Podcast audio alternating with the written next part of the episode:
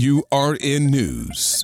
This is Clay Cane. On this day in 1968, Tommie Smith and John Carlos lifted their fists to give the Black Power salute during the national anthem at the medal ceremony in the 1968 Olympics in Mexico City.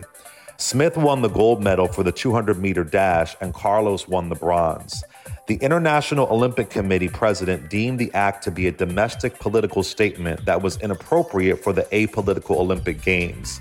As a result, the two were suspended from the American team and banned from the Olympic Village.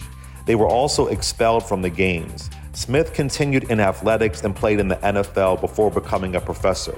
Carlos also played in the NFL and later became a high school track and field coach. In 2008, Smith and Carlos received the Arthur Ashe Courage Award at the ESPYs for their action at the Olympics. For AURN News, this is Clay Cane.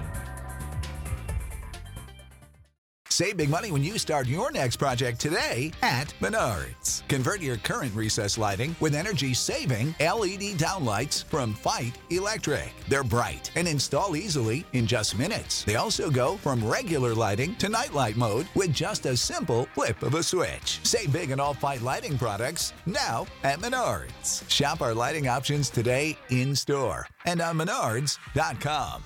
Save big